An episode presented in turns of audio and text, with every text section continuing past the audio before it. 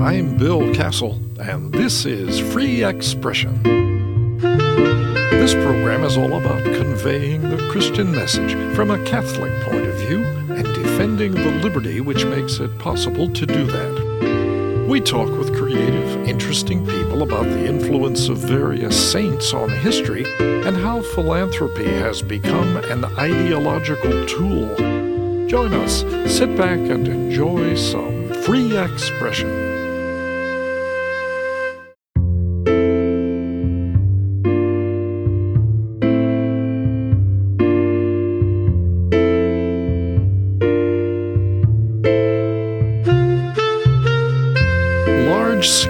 Charitable giving has a long pedigree in America, especially among the super rich.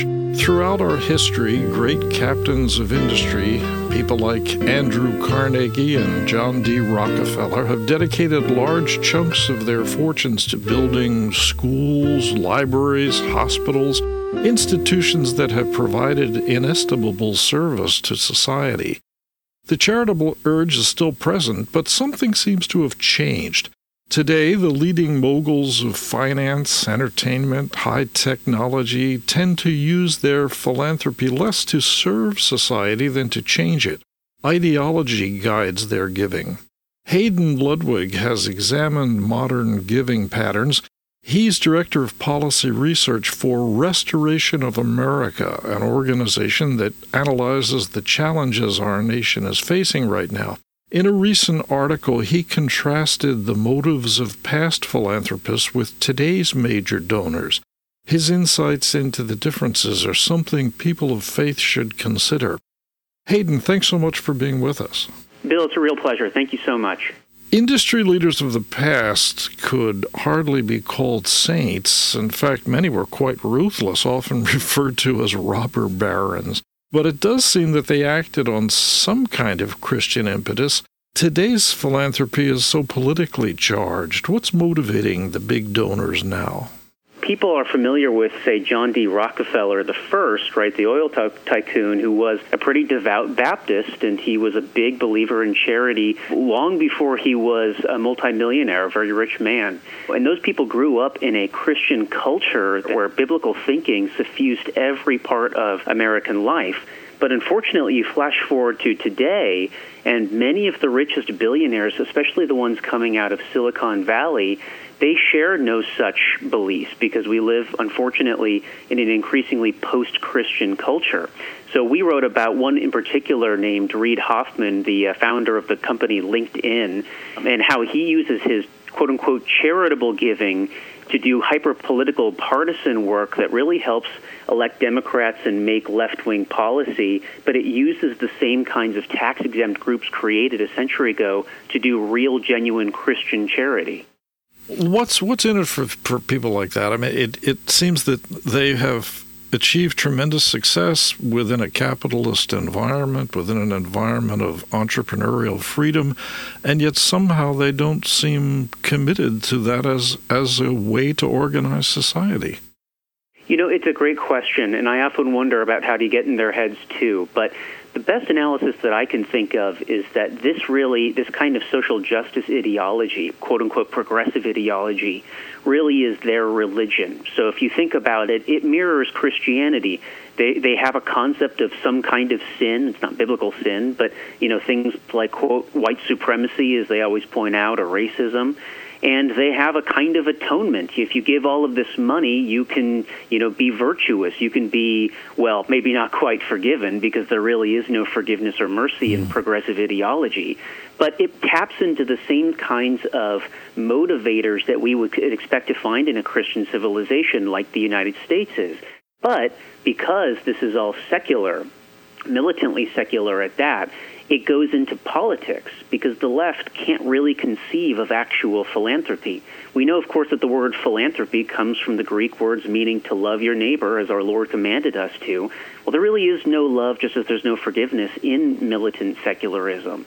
That's why they move this kind of money into causes like Black Lives Matter, which, you know, they, they take a lot of cues from the Christian mode of thinking about loving your neighbor, of course, but they're not Christian. They're anti Christian.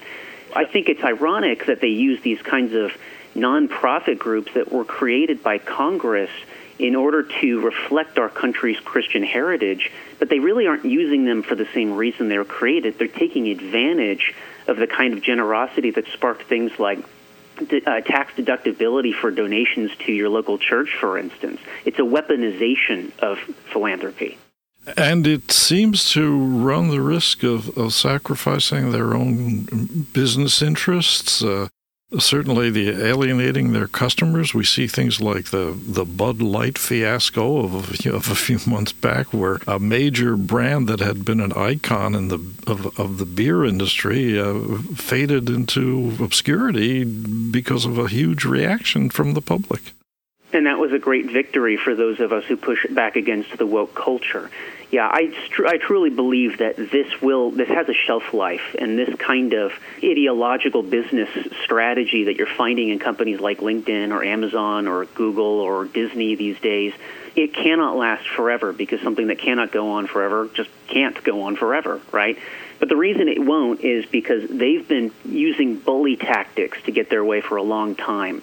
So we've seen this with the cancel culture that's been prevalent in the United States for at least a decade, pretty much since Obama took office back in 2009.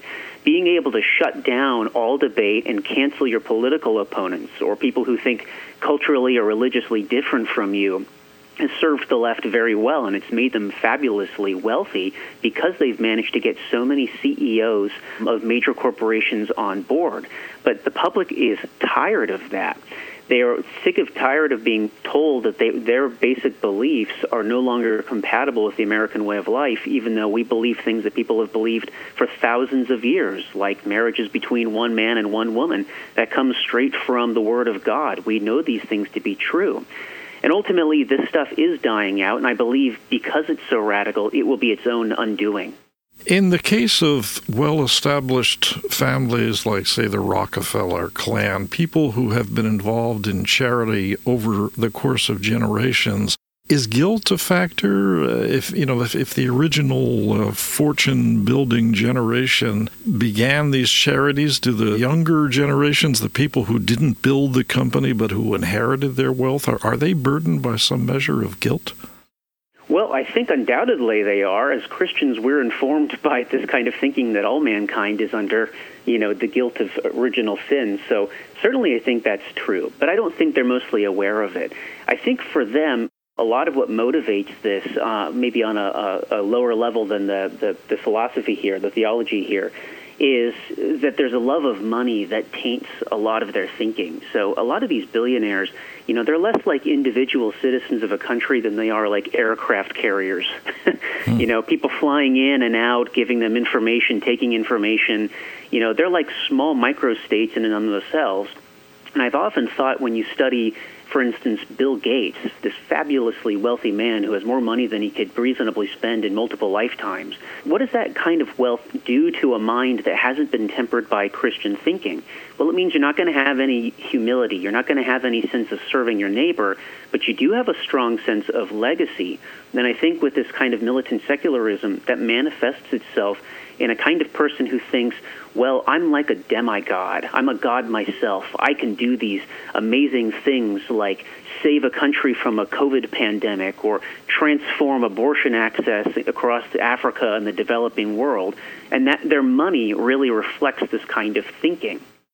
And that, that thinking is really kind of shallow in some ways because even, for instance, as as we saw in all of the advocacy around COVID and the and the vaccines and all of that, it was there was very very poorly formed information, and yet some of these huge givers jumped so enthusiastically on that bandwagon. Yes, that's exactly right. And you know, this this has been going on a lot longer than the tech billionaires that we've all been paying attention to in the last decade or so. You mentioned the Rockefellers. Well, if you go back to the 1940s and 50s, most people aren't aware of John D. Rockefeller III. So this would be the grandson of the the devout Baptist I mentioned earlier. John D. Rockefeller III was one of the most prolific funders of the population control movement. Right. He founded a group called Population Council, whose entire job was to depopulate the developing world. In modern terms, I think that's a pretty clear case of not wanting non white people to reproduce. Well, that's exactly what these people believed, and they put millions of dollars, today it would be equivalent of billions of dollars, into these kinds of schemes.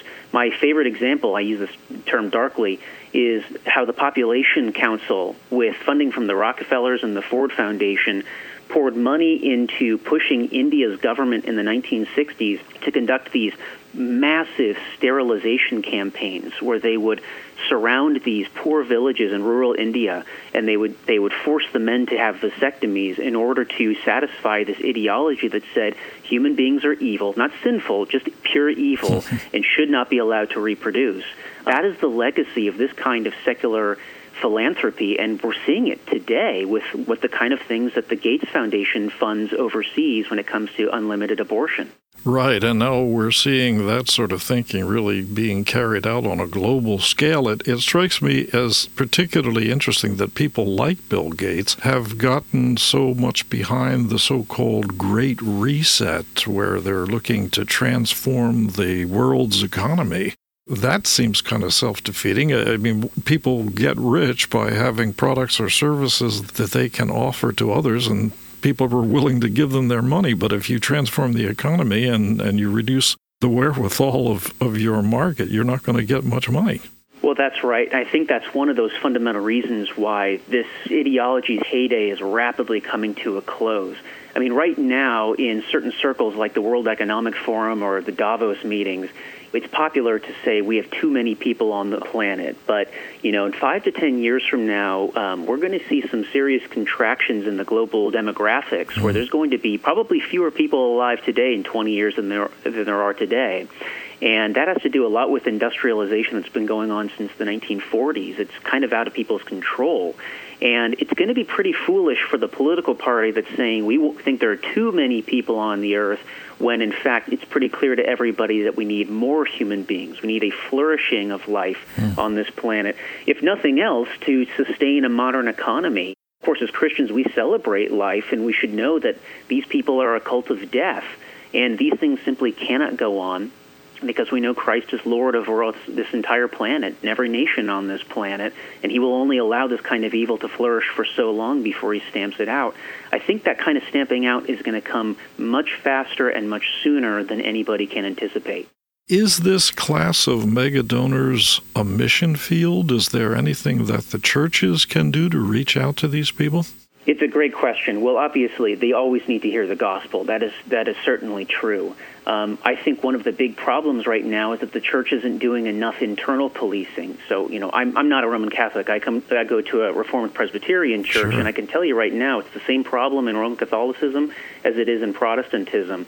There are so many we would say evangelicals who are no longer conservative. They don't believe any of the fundamentals of the faith or basic orthodoxies that our churches would have in common and yet they're still pretending to be Orthodox believing Christians.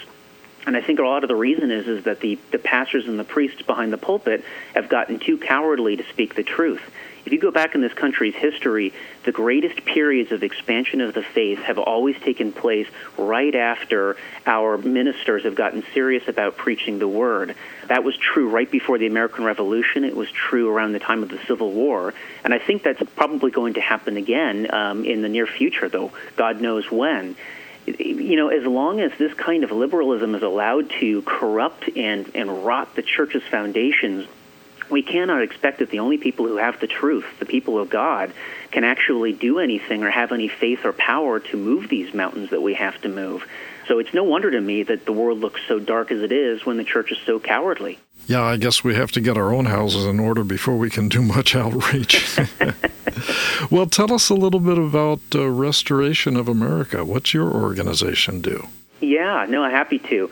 So, Restoration of America was founded back in 2015 by Doug Truax, who's from Illinois. He briefly ran for the Republican Senate nomination in 2014. Didn't make that, but he ended up turning what he learned into a national organization. But we don't really want to be a national organization. We want to be an organization operating in the states. So I happen to live um, just outside Richmond, Virginia, one of the battleground states where this kind of cultural fighting between the people who believe the truth and the people who believe the woke lies is going on right now. one of the things that my, my organization wants to do through Restoration News, which I head, is get out the truth about people like Reid Hoffman you know everybody has a linkedin account if you're especially if you're a young professional. We use these people services all of the time but do we ask ourselves what is the money that we're spending that we're lining their pockets with? What is it achieving? And sometimes there's no alternative but sometimes conservatives need to go out and create that alternative so that we have our own marketplace. We can go to places where we're not paying the people who hate us and hate everything we believe in to spend their money on political advocacy so that's one of the things we're trying to accomplish. Um, really trying to change people's minds, you know, and do it in a Christian context. We look at this land and we see that it is filled with rampant lawlessness and is run by people who hate the truth. And we want to point out that there is objective truth, that there really is a God who reigns over all of this, and we want to remind people that the left offers no future. It, it, cannot tell you anything good about the future. It can only tell you the climate is getting hotter, we're all going to die, and we're going to have miserable, poorer lives in the future. Mm-hmm. and I don't believe that's true. well, where can people go to find out more or to connect with you, perhaps participate in your activities? Well, you can go to our website, www.restoration-news, that's restoration-news.com you can read all of our stuff. We post daily. And not just on this, we cover a lot about dark money, how the left is corrupting our energy and environmental policy, gun control laws. We like to expose every aspect of the left. And you can find our stuff on social media too. We're on Twitter or on Facebook, all of the major, major social media platforms. And we are going to be running a series of political ads in the 2024 cycle, so keep an eye out for those. Hayden Ludwig, Restoration of America. Thanks a lot for being with us. Uh, you guys are doing some interesting work, and it's good to have people know about it. Well, thank you for the opportunity. I appreciate all you're doing.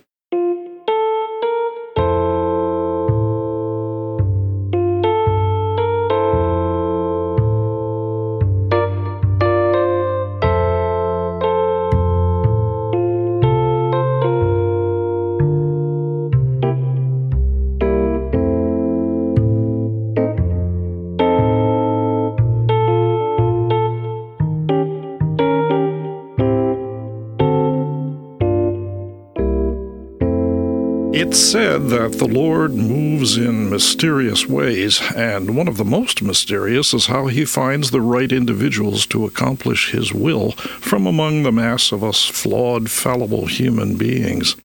Those special people we call saints, and the history of the church has been marked by unique characters who've appeared on the scene just when some problem had to be addressed, some great change needed to be made. Often a particular saint seems born to play a special role, but others aren't necessarily marked for greatness, at least not at the beginning. They gain strength as they respond to God's call. Attorney Randy Petrides has written a book that examines the impact of certain holy individuals. It's titled How the Saints Shaped History, and it's from Our Sunday Visitor Press. Randy, thanks for being with us. Pleasure to be with you, Bill. The saints loom large in Catholic religious tradition, but often we don't know much about them. You've provided a helpful overview of nearly 200 key figures, and perhaps more important, you've set them in their historical context so we can appreciate their importance over time. Tell us about how you conceived and organized this book.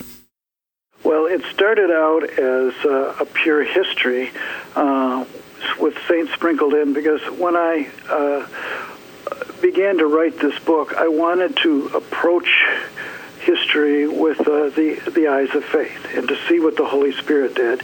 And the more I got into it, the more I realized that if you want to see the footprints, so to speak, of the Holy Spirit, you look for those people who are most open to His grace and are most committed to being disciples, and that would be the saints. And I thought, wait a minute, that really hasn't been done before quite just like that. There are many great history books, many great saint books, but I uh, decided maybe I could try to find a niche in approaching this by putting the two together. So that's how it kind of came to be. It evolved from history to seeing that the saints were the ones who really were at the thick of the uh, spiritual history of the church. Who were some of the people you focused on? I tended to go to the saints that were more well known, with with a number of exceptions. I wasn't trying to uh, dig out uh, some obscure statements. Almost by the uh, nature of what I was doing, the saints who are well known are the ones who are making the history, mm. and and we could go go back and see it. So even from the biblical saints like Saint Paul, who may be one of the MVPs of all time, to St. Athanasius, who is the MVP of the uh, battle against uh, the Arian heresy, to St. Irenaeus of Lyon, who had a tremendous impact on both Scripture and in forming the theological foundations for the for the church going forward. To, I mean, I could go on throughout all of history, Augustine and Ambrose, and uh, on into the future here. But so I was just looking at each era of the church, and uh, who was it that was front and center in the, the teeth of the battles and of the issues of the day, and it was the these various 180 or so saints. What makes a saint? What do you think prepares someone to step into a role of, of being God's tool, if you will? First and foremost, it's the Holy Spirit. Uh, the same Holy Spirit that's uh, uh, available to all of us will open ourselves up up to Him, and uh, it's an openness to grace. And as uh, we hear so often from the great preachers of our day, uh, we're all called to be saints, and that is so true. And it's not like there's this dividing line. Okay, you're on the wrong side of the. You're not. You're below the level of saints, and then these great holy people are above the level. We're all called to be saints, and if we're following the Lord, in a, a real sense, we are. But as as far as the canonized saints, I think they had a particular openness to the grace of the Holy Spirit, and also providentially, God calls people. It, he doesn't necessarily uh, he calls them to a task more than holiness. Holiness is a response to God's grace, but he does call people to a task, and that's how we got to know these saints who were so instrumental in, in their history. And another thing I would add, which was kind of a surprise discovery as I went through the writing of this book, and that is that there are a lot of people in the lives of the saints who by the grace of God, encouraged them, helped them, supported them, picked them up, and pushed them on their way. I mean, people like St. Monica, who uh, chased St. Augustine all over the Mediterranean until he converted, and uh, St. Macrina, who uh, got a hold of her younger brother, uh, St. Basil the Great, and basically said, Don't throw your life away on a secular career, give your life to the Lord. And he listened to her. And, you know, people like that, too, were part of making these great saints throughout history. Yeah, some saints started out as, as pretty notorious characters or unsavory individuals, and their lives somehow underwent a profound change. The one who I discovered was probably the most notorious deep into uh, his life, who a lot of times they, the, the notorious past of the saints was before they really had an impact on the world. But St. Vladimir of Kiev, uh, was one saint who was a king, and he was a bad king, and he was, you know, murdered his brother and uh, was attacking the people around him, and uh, so he was established as a genuine bad guy, and then he had his conversion. So, so he was probably the most. Maybe Saint Paul was another one who was like that too, was established as a bad guy before his conversion. But yes, that is true. A lot of them had to undergo conversion. In most instances, it was before they had an impact on the world, or in a few instances like I just mentioned, those who already had a negative impact on the world before they were called to, to serve in the kingdom. The saints that uh, stand out most probably are, are the ones who, who weren't recognized automatically, who, who were even resisted. Saints like Saint Francis or uh, Saint Teresa of Avila, who actually stood up against the complacency that had taken hold in the church, or even the corruption that had that had come about, and they weren't necessarily welcomed with open arms and, and thought of saints right at the, at the start. That is true, and uh, I think it's their perseverance, which comes from their deep prayer lives that they had, where, where they could hear God say, uh, "Stay the course," uh, because a lot of a lot of us can see issues uh, that maybe we ought to attack, uh, and maybe we don't uh, go after them. But uh, these saints who did make a difference, who had to fight through many obstacles, if you point to one characteristic that or maybe two. One was a deep prayer life to, to let God lead them, and the other was just simply perseverance. Now, one of the features of your book that I find interesting is the timeline. You you have a visual representation showing where the saints fit into the historical pattern. Yes, and you know, Bill, as I uh, uh, stand here today talking to you, I can't draw stick man. Uh, so I have the uh, wonderful uh, designers at our Sunday Visitor to thank for that. I gave them a uh, chart with saints in historical events to work with, and they turned it into this beautifully illustrated timeline. So I want to give all the credit in the world to, to those folks there. First of all, for seeing, I, I didn't even think of that when I submitted my manuscript, but they said, you know, this might work, and it did. And I've gotten a lot of compliments on it, and I have to deflect it right over to them because they're the ones who put that great timeline together. Well, where can people find out more about the book or maybe even purchase it? It's on the normal sources, uh, places like Amazon, and it's in a lot of Catholic bookstores. But our Sunday Visitor, CatholicBookstore.com, is a very good place to get it. It's free shipping, and they're very fast and efficient. And so it's that would be OSV, CatholicBookstore.com. How the Saints Shaped History, Randall Petrides. Thanks a lot, Randy, for being with us. It's a great book. It's much needed, and I'm sure it will help a lot of people who wish to know more about this aspect of the church's history. Thank you so much for having me, Bill.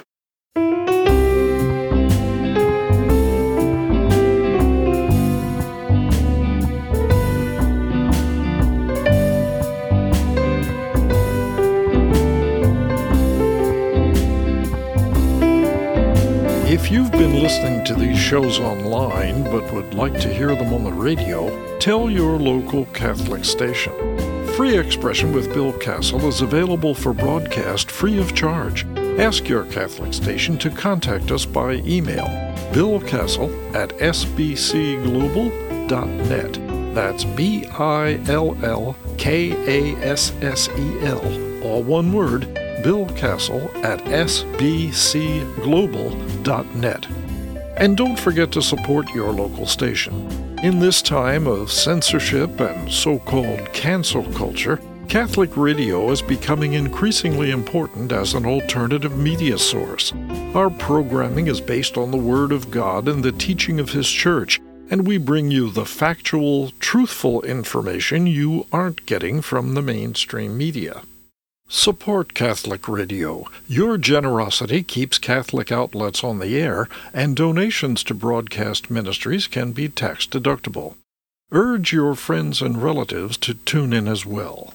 Be with us next time when we explore other aspects of religious communication and look deeper into the great Christian heritage of free expression.